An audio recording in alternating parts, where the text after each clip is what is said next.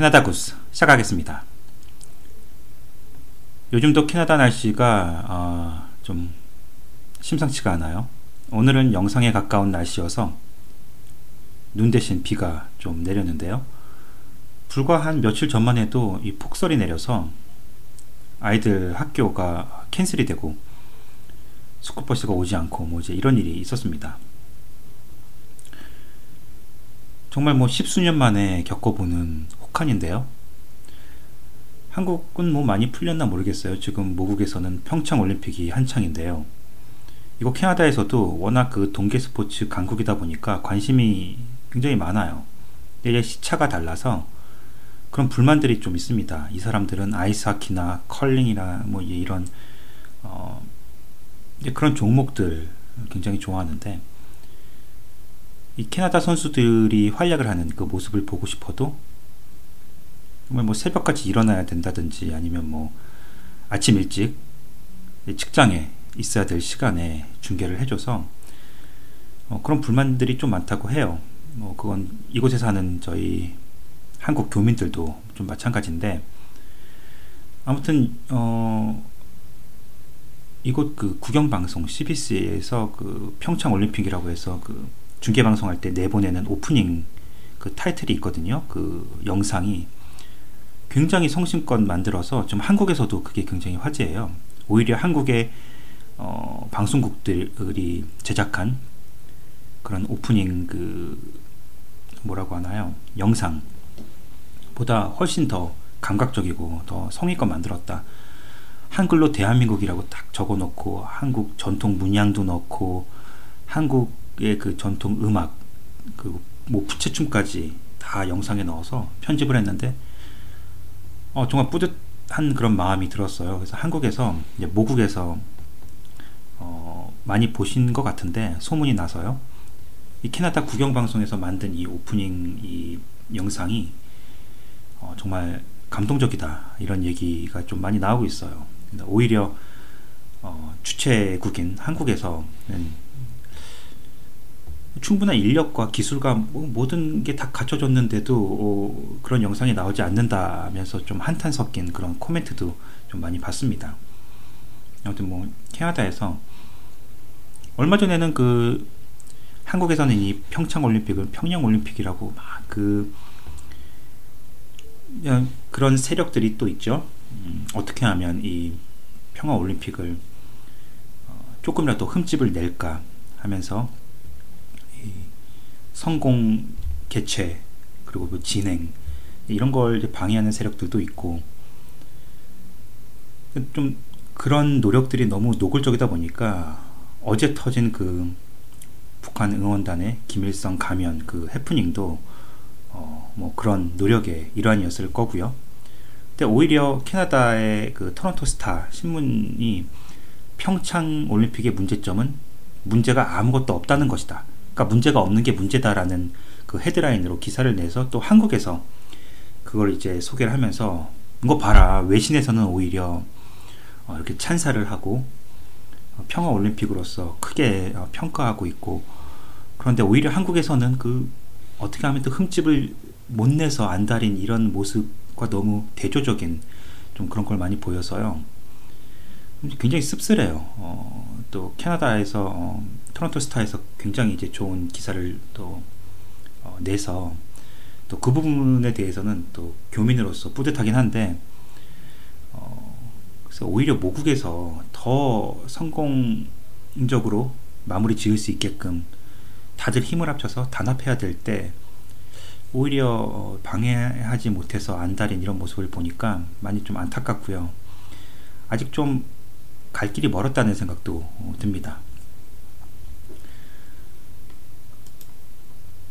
지난주에 그 오랜만에 저희 팟빵에 댓글을 남겨주신 어, 분이 계셔서 소개를 해드리겠습니다. 뭐 짤막하게 안부를 물어봐 주셨는데요. 레드 버나비님께서 늘 잘 듣고 있다고 어, 그리고 늘 좋은 소식을 전해줘서 어, 고맙다는 그런 코멘트를 달아주셨습니다. 댓글이 뭐 어, 정말 굉장히 어, 한 달에 한 번 달릴까 말까 하는 그러다 보니까 굉장히 반갑습니다. 아, 이 가뭄의 단비 같은 이런 댓글인데요. 어, 늘 이런 좋은 말씀 댓글로 남겨주시고 어, 레드 바나미님은 바나비가 아니라 버나미군요.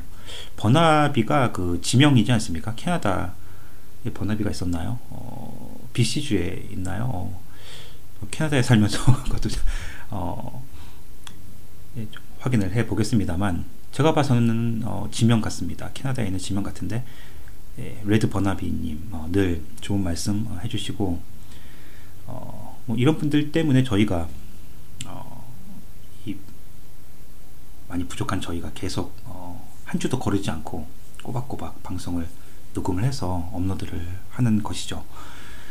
늘 그렇게 또 청취를 해주시고 좋은 말씀을 남겨주셔서 감사하다는 말씀을 어, 제가 오늘은 캐나다 구스를 대표해서 전해드리겠습니다.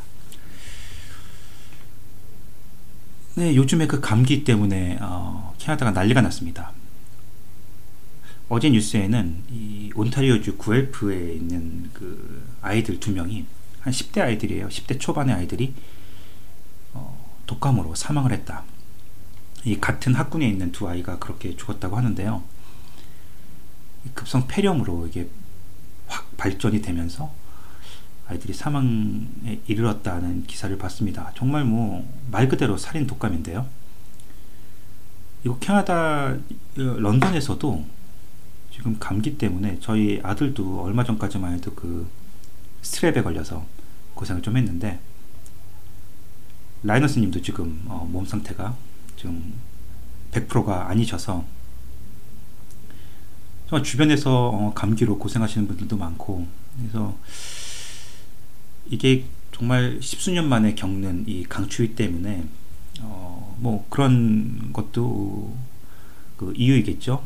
근데 뭐 이 백신도 이게 효과가 한 뭐 10% 안팎 정도밖에 안 된다고 해서 뭐 맞으나 안 맞으나 별 차이가 없다는 얘기도 많이 좀 들리고 있고요. 연방 보건부는 이번 시즌에만 캐나다에서 이미 120명이 독감 관련 증세로 숨졌다고 합니다. 굉장히 많은 그 사망자가 나온 셈인데 지난해 같은 기간에 105명이 죽었다고 해요. 근데 작년에 비하면 15% 정도 늘어났다고 합니다. 그리고 이 온타리오주 런던에서는 지난 일주일 사이에 5명이 독감으로 사망을 했다고 합니다. 그러니까 뭐 가벼운 열감기 정도로 생각을 해도 무조건 병원에 달려가야 할 것 같아요. 예전에는 그냥 열 조금 나고 기침 좀 하면 해열제 먹이고 집에서 한 이틀 푹 쉬면 낫고 했는데 이제는 그렇게 넘길 문제는 아닌 것 같습니다. 지난해에는 한 그러니까 사망자 빼고 그냥 뭐 전체적으로 독감에 독감을 앓은 사람들의 수가 12,694명이었다고 하는데 올해는 2만 명이 넘었다고 해요. 25,244명. 무려 98% 거의 100%가 증가를 한 셈이죠. 독감 환자의 절반이 한 65세 이상의 노인이고요. 이 중 A형 독감이 54%, B형 독감이 46%로 나타났다고 합니다. 그리고 청장년층, 그러니까 20에서 64세 사이, 어, 이분들의 독감 비율도 33%에 어, 달했다고 합니다. 지난해에는 A형 독감 비율이 압도적으로 많았다고 하는데요. 올해는 A형과 B형이 동시에 유행을 해서 환자 폭증에 큰 역할을 했다. 뭐 이런 분석이 나와 있습니다. 일각에서는 이번 독감이 2009년 미국에서 수만 명의 목숨을 앗아간 돼지 독감 사태와 비슷하다. 뭐 이렇게 얘기가 나오고 있는데 그 당시 미국에서만 340만 명이 돼지 독감을 앓았고요. 5만 6천 명이 사망을 했었다고 합니다. 이번 독감 사태로 광역 토론토 일대 응급실에도 독감 환자가 넘치고 있다고 합니다. 뭐 지난해 이맘때보다 응급실 환자가 40% 늘었다고 하고요. 어, 뭐 정말 끔찍할 정도라는 얘기가 좀 많이 나오고 있을 정도로 어, 사태가 심각합니다. 근데 문제는 지금 겨울이 빨리 끝날 것 같지가 않거든요. 한 3월쯤 돼야지 그나마 좀 한파가 꺾일까 좀 싶은데 어, 이, 의사와 간호사들이 하루에 14시간에서 한 16시간 정도 일을 하고 있다. 그래서 좀 과로로 고생을 하고 있다는 얘기도 나오고 있습니다.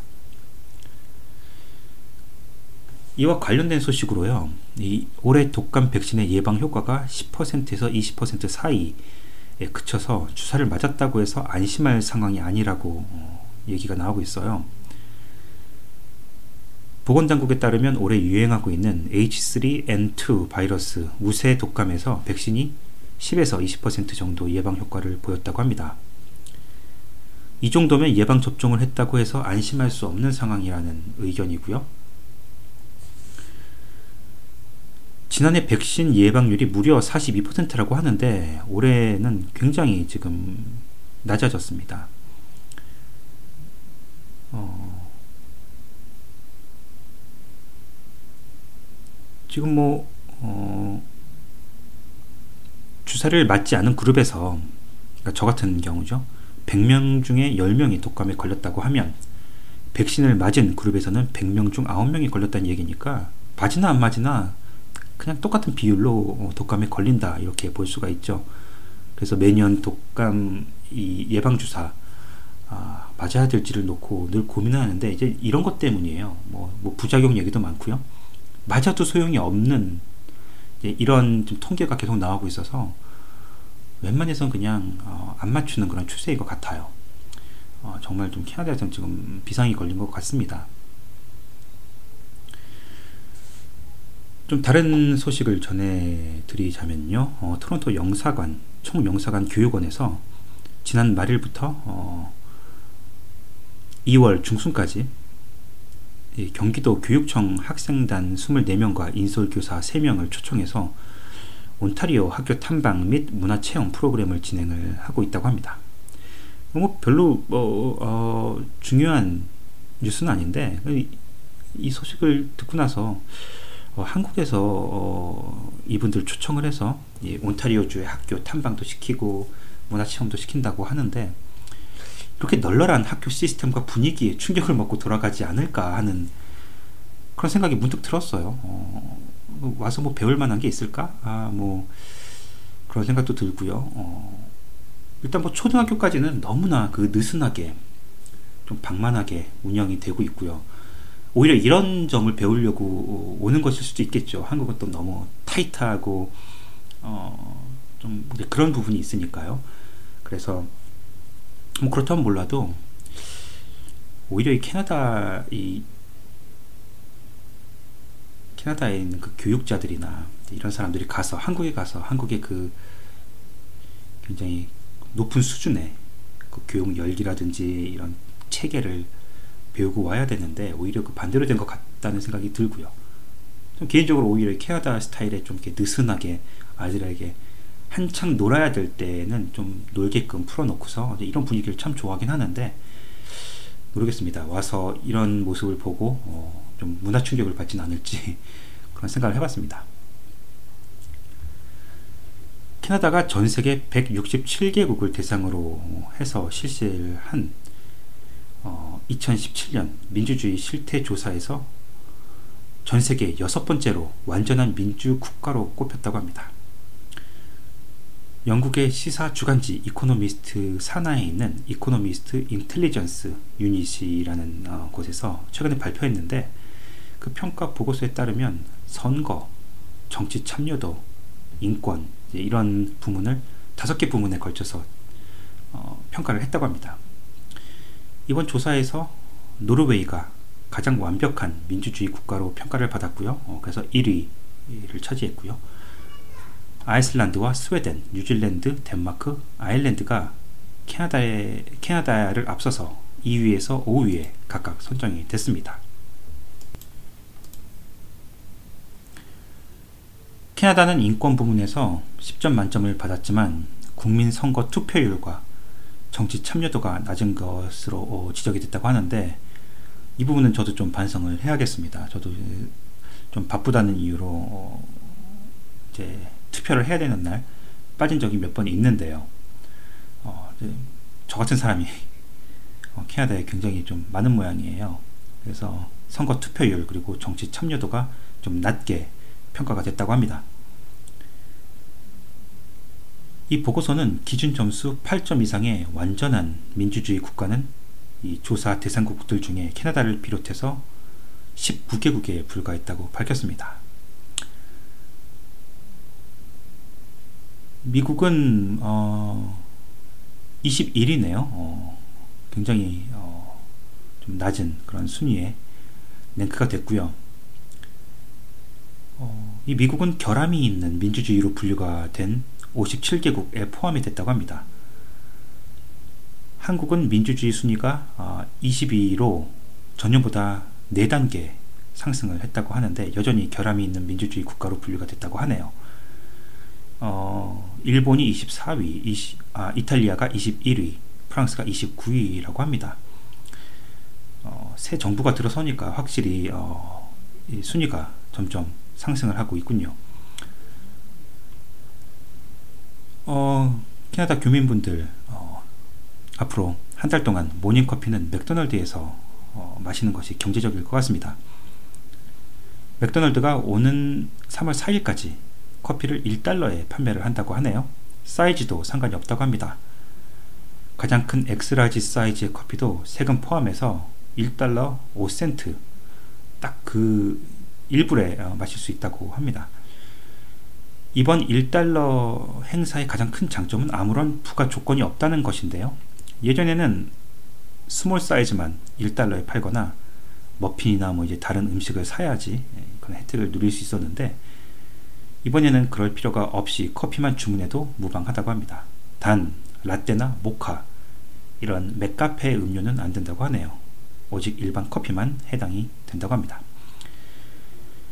이 맥도널드 커피는 지난해 10월 이 Maclean's지가 1,500명을 대상으로 진행한 국내 커피 체인 선호도 조사에서 Tim Hortons 그리고 Second Cup 스타벅스를 누르고 1위를 차지했습니다. 그리고 어, 이 한인들 그 교민분들을 대상으로 한 선호도 조사에서도 어, 아, 이 한국 분들은 맥도날드가 3위에 링크가 됐었네요. 어, 교민분들은 스타벅스를 가장 좋아한 것으로 어, 조사가 됐고요. 2위가 티몰튼스, 3위가 맥도날드였다고 합니다. 어, 그럼 뭐 저도 한국인이지만 어, 스타벅스를 가장 선호하고요. 그뭐 민족성이라서 그런가요? 그 모국에 계신 분들도 그렇고 여기도 그렇고 스타벅스 커피를 가장 좋아하시는 것 같아요. 비싸긴 하지만 그래도 비싼 만큼 확실히 뭐 맛이 있는 건 사실이니까요. 어, 뭐 그렇다고 하니까 어, 뭐 이제부터 커피 사 드실 때는 맥도날드에서 1달러로 3월 4일까지 어, 뭐 일반 커피는 아무 사이즈나 다 상관없다고 하니까 어, 이번 기회를 마음껏 누리시길 바랍니다. 이 로저스 어, 뭐 휴대폰이나 인터넷이나 어, TV, 케이블 뭐 이런 거 많이 또 이용들 하실 텐데 저희도 인터넷이 Rogers를 좀 쓰고 있습니다만 인터넷 월 사용료가 최대 8달러까지 오른다고 합니다. 그래서 저는 지금 어, 굉장히 불만이 많은데요. 이 모바일 전문 웹사이트 MobileSyrup이라는 사이트가 있는데 여기서 로저스의 내부 문서를 입수를 했다고 합니다. 근데 그 문서에 따르면 인터넷 속도 20메가 이상 패키지가 월 8달러 그리고 20메가 이하는 월 4달러 인상이 된다고 하네요. 최소한 한 30메가 플랜 이상을 써야지 인터넷 서핑에 문제가 없는 수준이라서 사실상 고객 대부분이 앞으로 한 8달러 이상씩은 더 내야 된다. 뭐 이런 셈입니다. 현재 로저스 인터넷은 5메가 플랜이 36달러, 30메가는 77달러, 75메가는 92달러, 그리고 150메가는 107달러, 500메가는 127달러. 아, 1기가도 있군요. 1기가는 152달러. 지금 뭐 이렇게 책정이 되어 있다고 하는데 여기서 이제 앞으로는 8달러씩 더해서 어, 계산을 해야 될 것 같습니다. 이 요금 인상의 이유로 인프라 확대를 위한 투자가 필요하다. 뭐 이렇게 해명을 하고 있습니다. 왜냐하면 Rogers 인터넷 사용자가 매년 40%씩 증가를 하고 있다고 하는데 이렇게 많이 늘고 있을까 의문이에요. 왜냐하면 인터넷 provider가 뭐 Rogers만 있는 것도 아니라 혹시 훨씬 저렴한 그런 좀 중소기업들도 어, 많고요.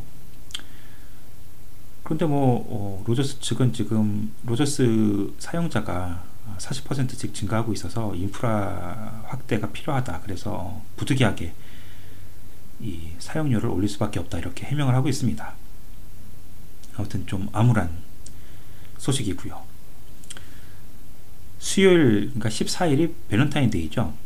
어, 좀 바쁜 날입니다. 특히 뭐 모국에서도 그 연인들끼리 서로 이제 선물도 해야 되고 신경도 굉장히 많이 써야 되는데 저희도 어 아이들이랑 같이 밸런타인데이 때는 이제 아내 그러니까 아이들이 이제 엄마를 위해서 뭐 카드도 만들고 초콜릿도 사고 뭐 이런저런 선물도 준비하고 이벤트를 뭐 조촐하게 준비를 합니다. 근데 뭐 어, 신문 기사를 보니까 이 캐나다에서도 좀 골치를 썩는 모양이에요. 이거 뭐 선물을 해야 되는지 말아야 되는지. 그러니까 뭐 배우자나 연인이나 뭐 이런 차원을 넘어서서 회사 동료들에게 과연 선물을 해야 되느냐. 학교에 가서도 어, 아이들 선생님한테도 어, 성의를 보여야 하느냐 이런 걸 놓고도 좀 고민이 된다고 합니다. 이건 뭐 해야 된다 말아야 된다 이런 기준이 뚜렷하지 않아서 하면 좋고 뭐 안 해도 무방하긴 한데요. 그래도 아무래도 또 어, 신경을 좀 쓰게 되겠죠.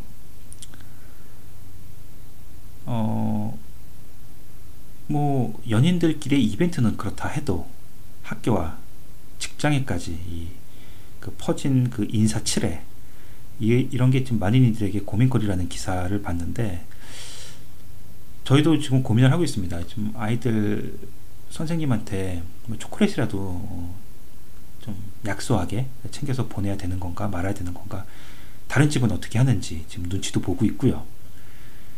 어, 그래서 뭐 이 기사를 보면서 저희만의 고민거리는 아니었구나 뭐 그런 생각을 하게 됐습니다.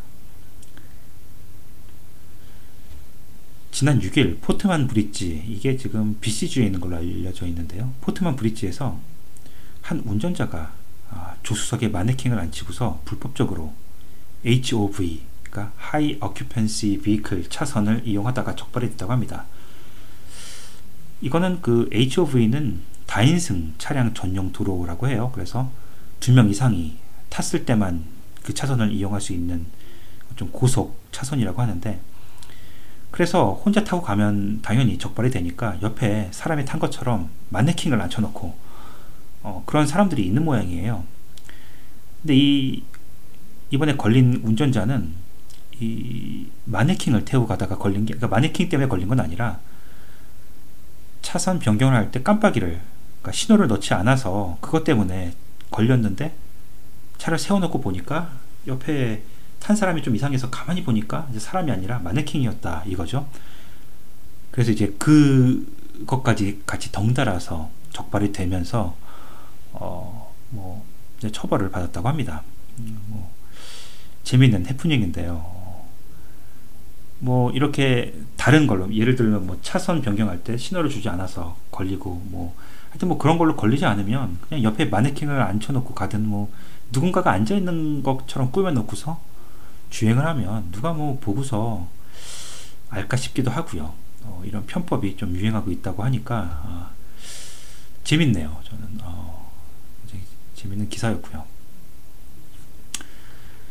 마지막으로는 이 아까 초반에 오프닝 때 말씀드린 것처럼 이 올림픽 그리고 NHL 북미 하키 리그죠. 이 주요 스포츠 행사가 있는 경우 식당과 술집을 운영하는 업주들은 이 매상이 굉장히 또 뛰는 그런 경향이 있어서 이번 평창 올림픽에도 기대가 굉장히 높았다고 합니다. 그런데 이 토론토 외식 업체들은 이번에 평창 동계 올림픽 기간 동안 올림픽 특수를 누리기가 지금 힘들어서 울상이라고 합니다. 토론토와 평창 사이에 14시간의 시차가 있고요. 스키, 스노우보드, 아이스하키 이런 경기가 모두 토론토를 기준으로 이른 아침이나 새벽 시간대에 열리기 때문이라고 합니다. 손님이 몰리는 저녁 시간대에 예정된 종목은 컬링 정도가 있는데요. 이 주요 경기 일정에 맞춰서 영업 시간을 일시적으로 변경하기로 한 업체들도 있다고 합니다. 그러니까 이른 아침부터 술집 문을 열어놓는다는 얘기인데 어, 그런다고 뭐 손님이 이른 아침부터 오겠습니까? 만약에 뭐 일찍 일어나서 경기를 본다고 해도 뭐 펍이나 술집에 와서 어, 아침부터 좀 그렇잖아요. 그냥 집에서 TV 켜놓고 보는 게 편하겠죠. 실제로 다운타운에서 두 개의 펍을 운영하는 그한 어, 토론토니어는 아이스하키 준결승과 결승전이 있는 날에 이른 아침부터 영업을 시작해서 조식 메뉴와 술을 판매할 계획이라고 합니다. 그러니까 아침부터 뭐 어, 맥주 파티를 벌이면서 어, 아이스하키를 본다는 그런 얘기인데 흥이 그렇게 또 아침부터 날까도 모르겠고요. 아침 시간에는 주류 판매가 금지되어 있는데요.